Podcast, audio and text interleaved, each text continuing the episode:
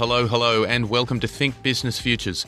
This week, we're taking on the biggest news story in the country. The gates have been opened across the ditch, and the New Zealand Australian travel bubble, an idea first floated in April of last year, is finally upon us. And with Australian tourists comprising 40% of the Kiwis' annual tourism intake, the goodwill gesture serves as a much needed jab in the arm for cross Tasman tourism industries. But for a program that has seen Prime Ministers trade barbs over COVID 19 management, the announcement today is tentative. New Zealanders have been allowed into Australia without needing to quarantine since October of last year, but now that same offer is being extended to Australians in New Zealand, barring, of course, another outbreak of community transmission. Joining me today to help burst the bubble is Senior Lecturer in the Management Discipline Group at the University of Technology Sydney's Business School, Chair of the Council of Australasian Tourism and Hospitality Educators, and a member of the Department of Foreign Affairs and Trade's Consular Consultative Group, Dr. David Beirman.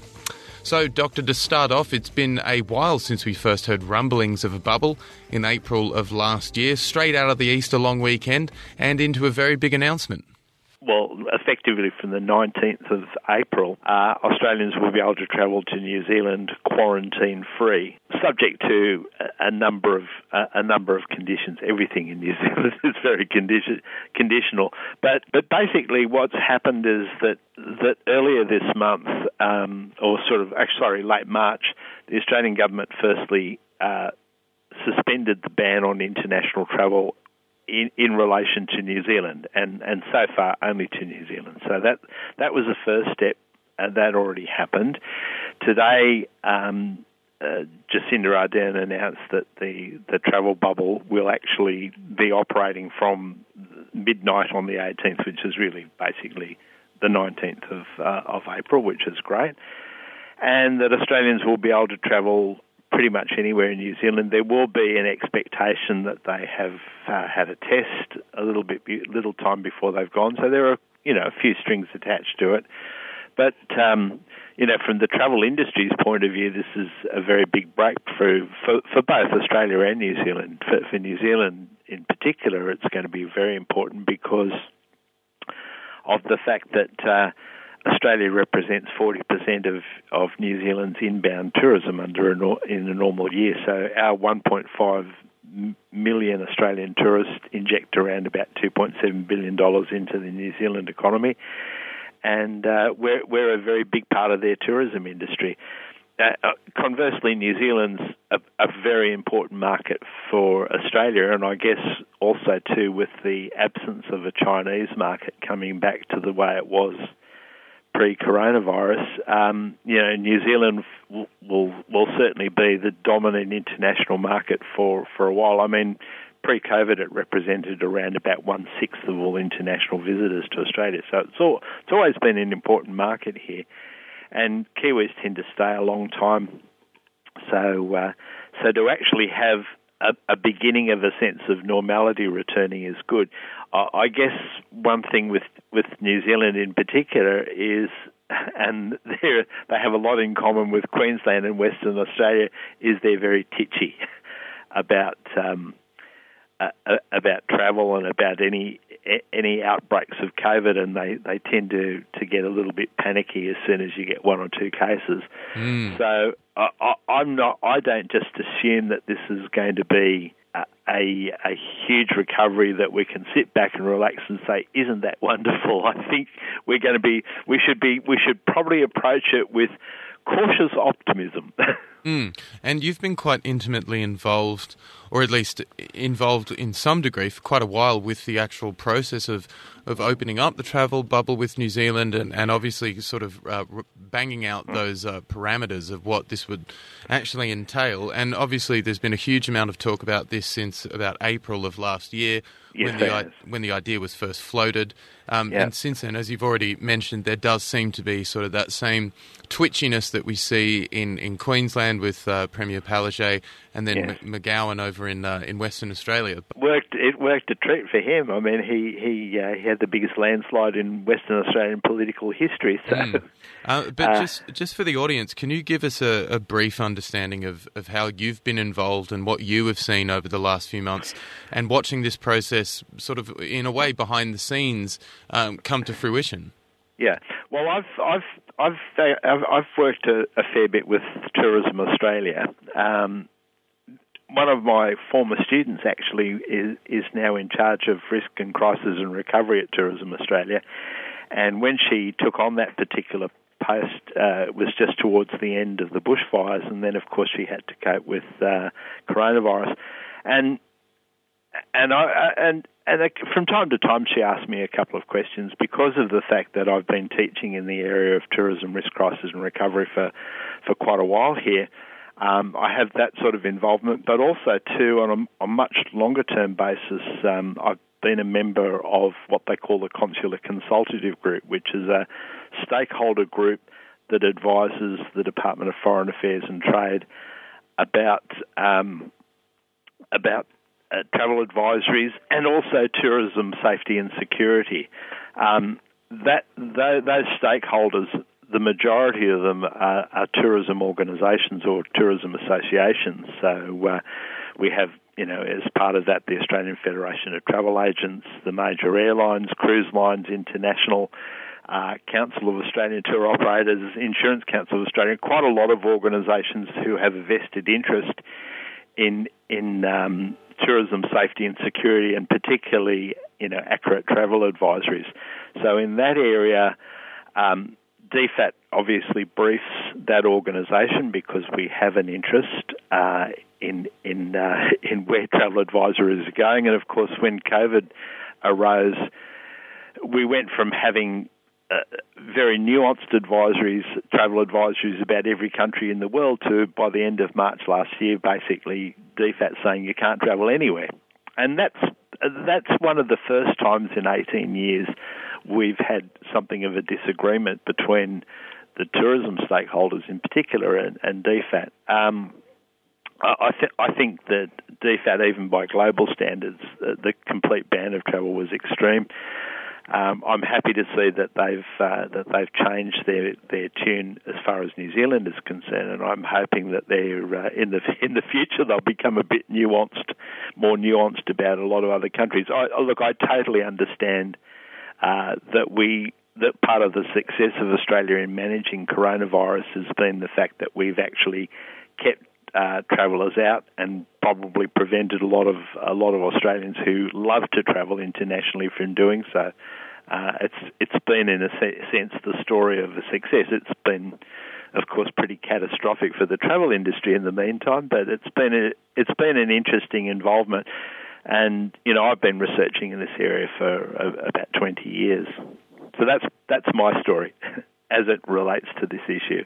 And as you have been sort of observing how this uh, this eventual plan has been worked out, and as you've already said, it is still quite a tentative agreement, and uh, and subject yeah. to to anything really. Um, but from your perspective, what was the main motivation here? Because obviously, I think a lot of people are asking a very valid question at the moment that is, with the amount of work that has been put into encouraging domestic tourism in Australia, huge cuts yeah. on prices to, uh, to almost every location in the country, if we're talking about helping the Australian tourism industry, and there has previously been such an emphasis upon getting domestic tourism numbers up and getting people out of their home states.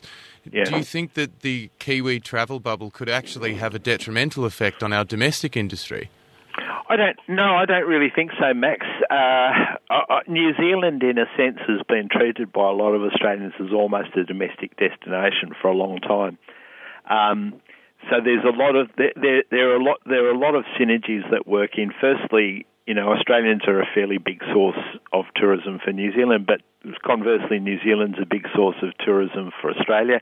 A lot of those New Zealanders who come here are probably more than many other nationalities tend tend to disperse throughout the country, which is actually quite a good thing.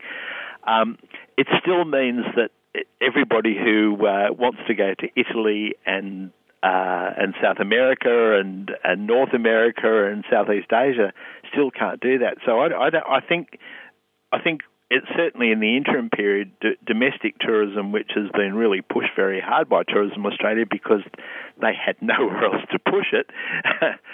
the, the problem is is that that the Australian government was basically essentially banning international visitation. So Tourism Australia's normal uh, normal role is to is to market Australia to the rest of the world. But we we haven't they haven't been able to do that for the last year, so they had to market it domestically. Now New Zealand, which is a, a tried and true market, um, it, it, was prior to COVID our second biggest inbound market, uh, is, is is going to actually be a fill up. So I, I actually see it as being a good thing. It could mean that some of our regional destinations uh, in Australia, which have been really doing brilliantly over the last six months or so, might be getting a slight decline in tourism, but it'll still be far, far greater than what they've experienced over the last 10 years. Mm, and obviously, the tourism figures for New Zealand, I believe that, as you said, 40% of travellers, inbound travellers, and uh, I think financially, it's around about three billion dollars, two point seven billion dollars to the economy. Correct. That's that's right. I mean, it's a it's an important part of the economy and and a large part of New Zealand's economy. Uh, I've been to New Zealand fifteen times, so I. I, I feel that I know the country as well as many Australians could hope to. Um, the whole the whole of New Zealand is geared for tourism. It, it's all, it is always apart from lamb and agricultural products.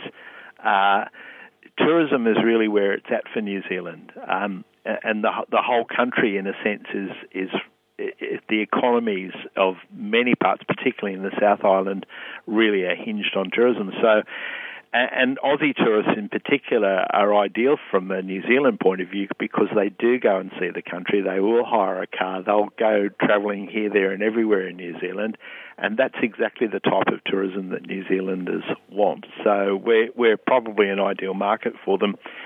Um, when they were getting a lot of tourism from, from countries like China and Southeast Asia and the United States, that, that, that tourism tended to gravitate around certain gateway points.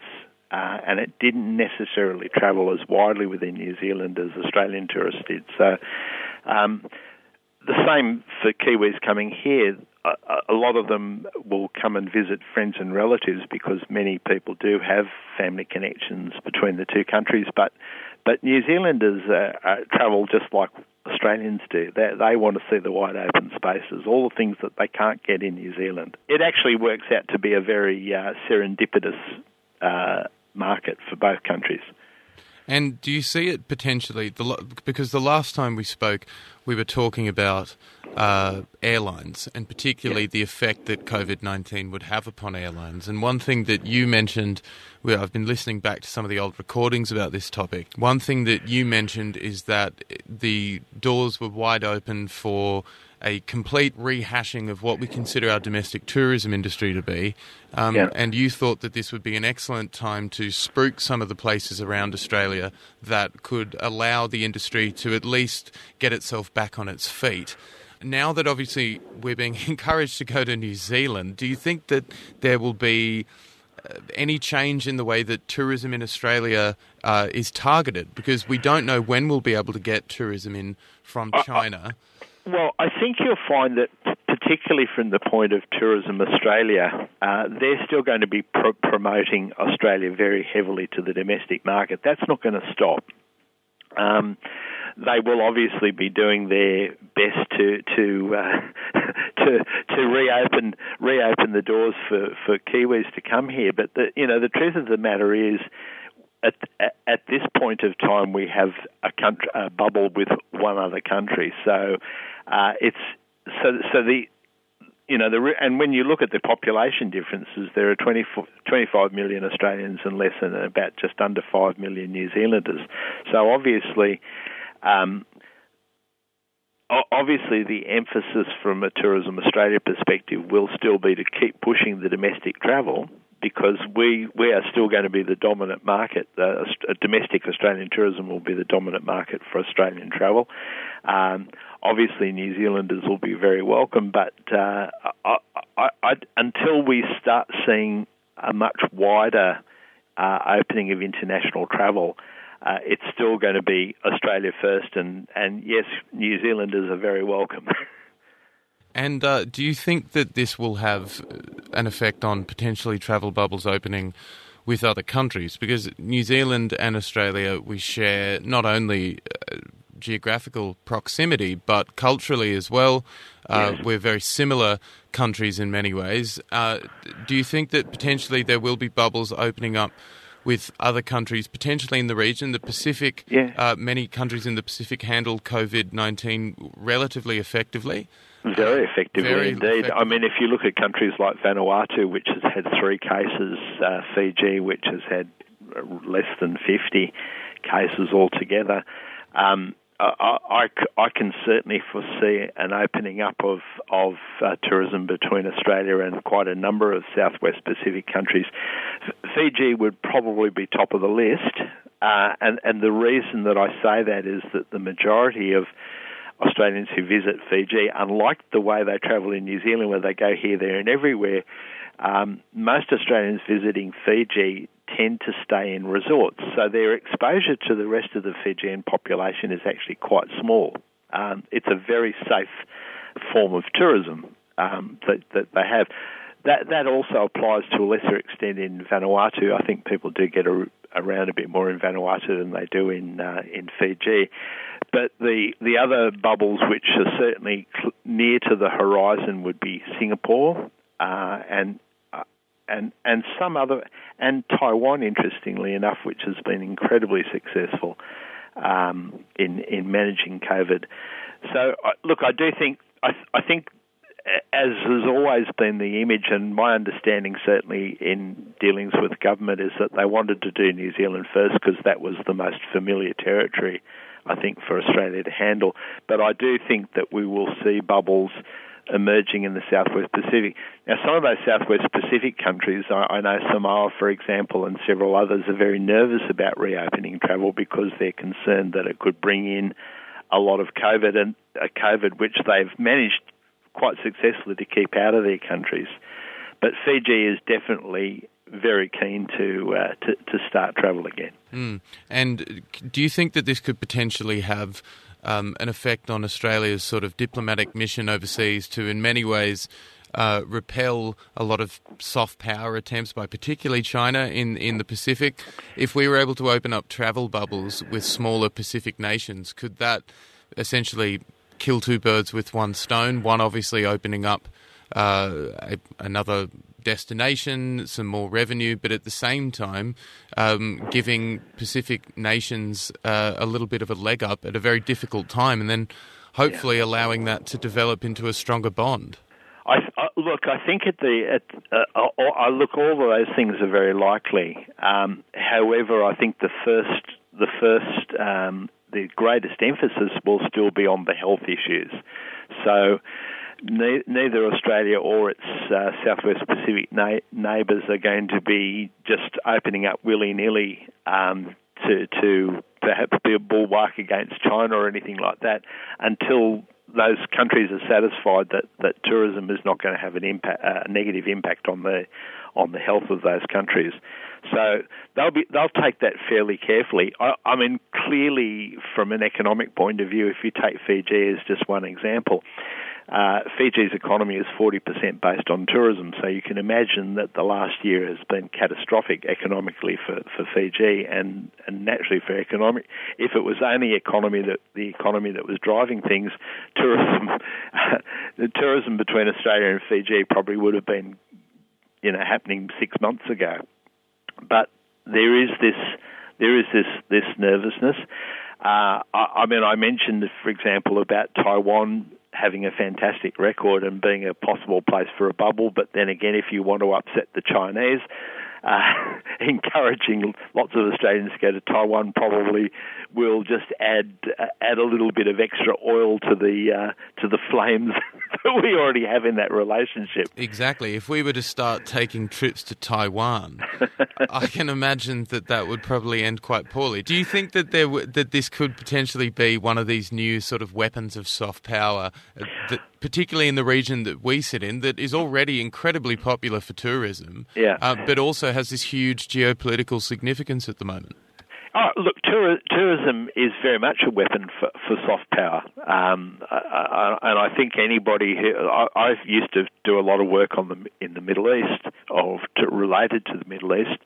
Uh, I ran the Israel Government Tourist Office here in this country for uh, for 12 years, and certainly, you know, tourism was seen as a, a an icebreaker to to, to uh, enhance relations between different countries um, that ne- didn't necessarily like each other very much. So, um, you know, tur- tourism is a is a great way of breaking down barriers and also breaking down stereotypes. So, you know, at its very very best, you know, tur- tourism is actually a facilitator for improved relations between different countries in the world. But if you, I guess, if you take it in an in a, in its in a different way, uh, tourism can become weaponized, I suppose, to a certain extent. If if if a country, and this was something that a lot of Asian, Southeast Asian countries have experienced, when your tourism market is highly dependent on one country, and certainly China was a was a case in point here. Um, the withdrawal of Chinese tourism for for some re- for a diplomatic reason or political reason could actually be very dangerous. And and in fact, uh, you know, there was an, a nature of the, the, some of the conflict that was occurring in recent years between Japan and China was actually tourism related. Uh, the you know the Chinese uh, uh, Chinese government actually at one stage um, reduced the uh, reduced the number of tourists who were able to uh, to travel to certain parts of Japan because they were upset with uh, with some of the Japanese government's policies. So, yeah, I mean, look, tur- tourism is one of many things uh, that can be used in a in a in a diplomat used or misused in a diplomatic sense.